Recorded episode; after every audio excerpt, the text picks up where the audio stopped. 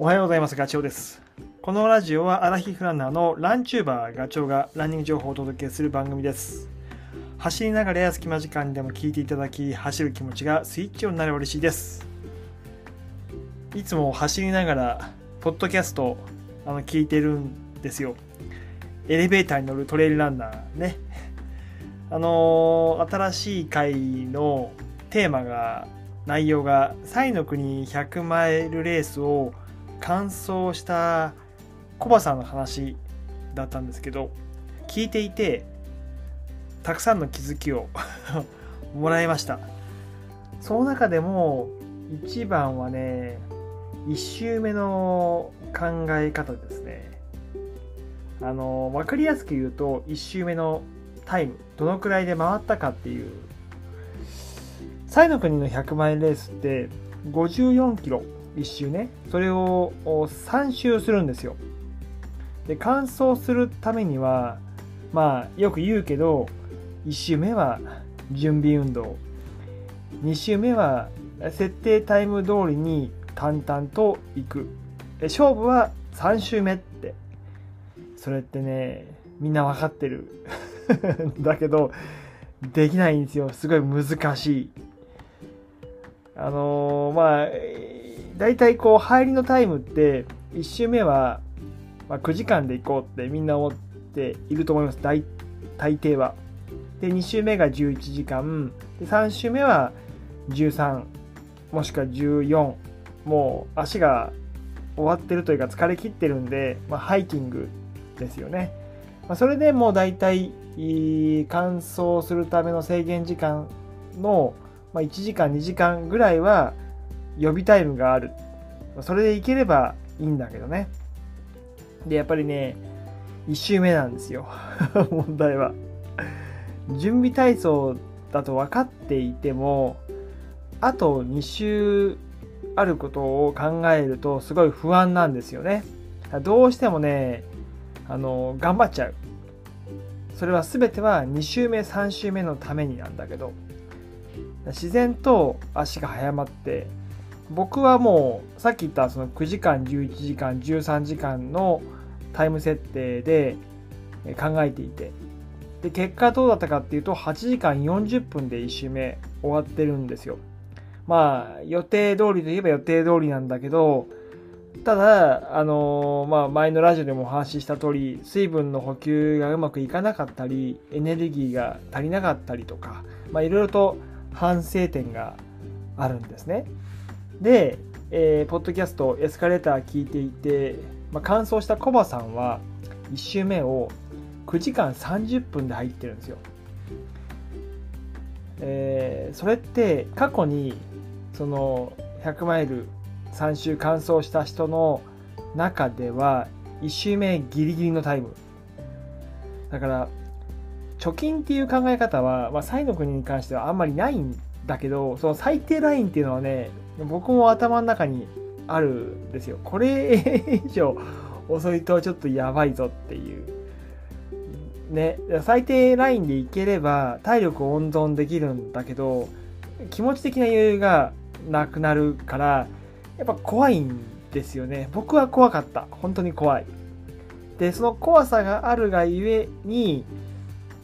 飛ばしちゃう可能性はある。こう飛ばしちゃうっていうか、時間を守る、とにかく1周目の入りは時間を守ろうって、守らないと最後までいけないっていう、なんかその縛りがあるんだけどね。まあ、それを、まあ、今回エスカレーターでコバさんの話をあの聞いていて、ちょっと改めたというか、そうだよなって、うん考えさせられるところが正直ありました。あの要は結果を残したい最後まで行きたいっていう思いが強ければ強いほど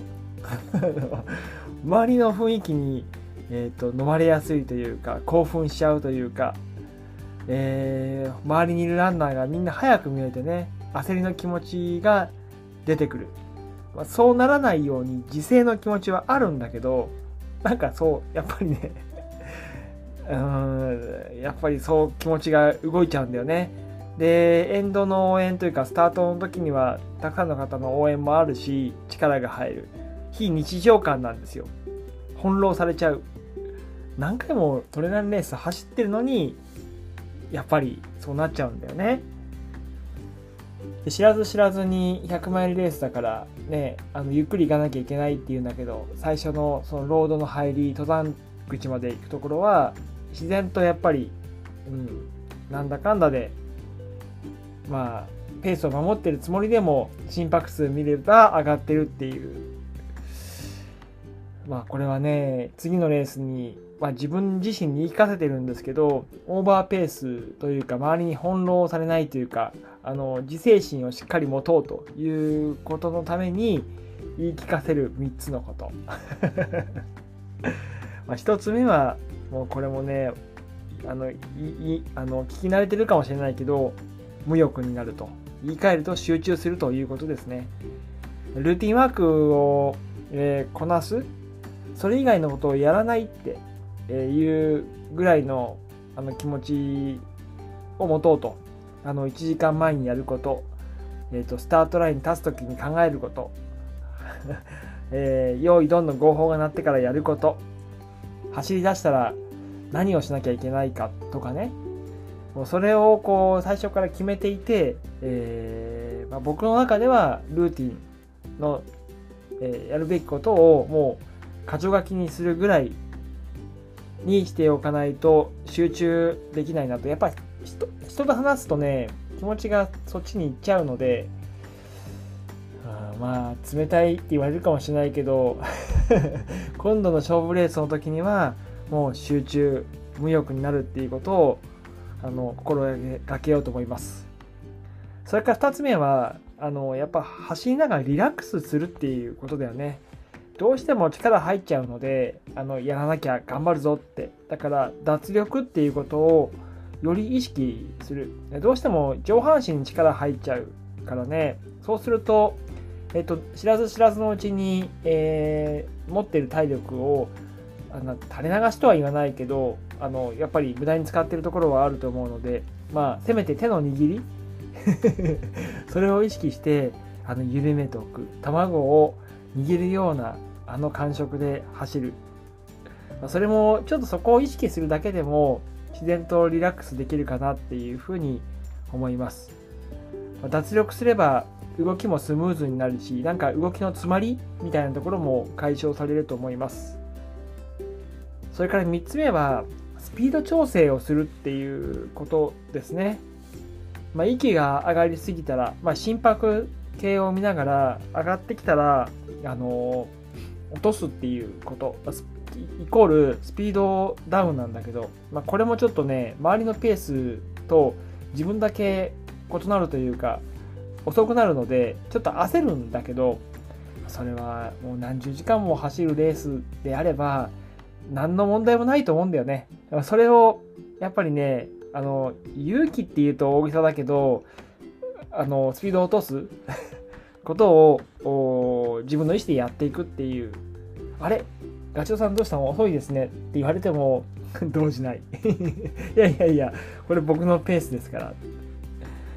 あそうその気持ちが大事かな。そうすると結局ね、あのー、心拍数も落ちてきて中に飛び込む酸素の量っていうのも十分足りてきて、えー、筋肉パーツに行くべきその酸素栄養素っていうのもしっかりと届けられる。これが上がっちゃうとあの体の体温が上がる。スピードも速くなる。あんまりいいことはないので短いレースだったらね、あのー、全然いいと思うんだけど長丁場とか思えばあのそういうようないわゆる本当にマイペースで自分の考えている計画通りにことを進む。いかに我慢できるかといったところ自制心を持ってね。それがあのすごく大事だというふうに思うのであの次は 今言った3つ無欲になるとリラックスする。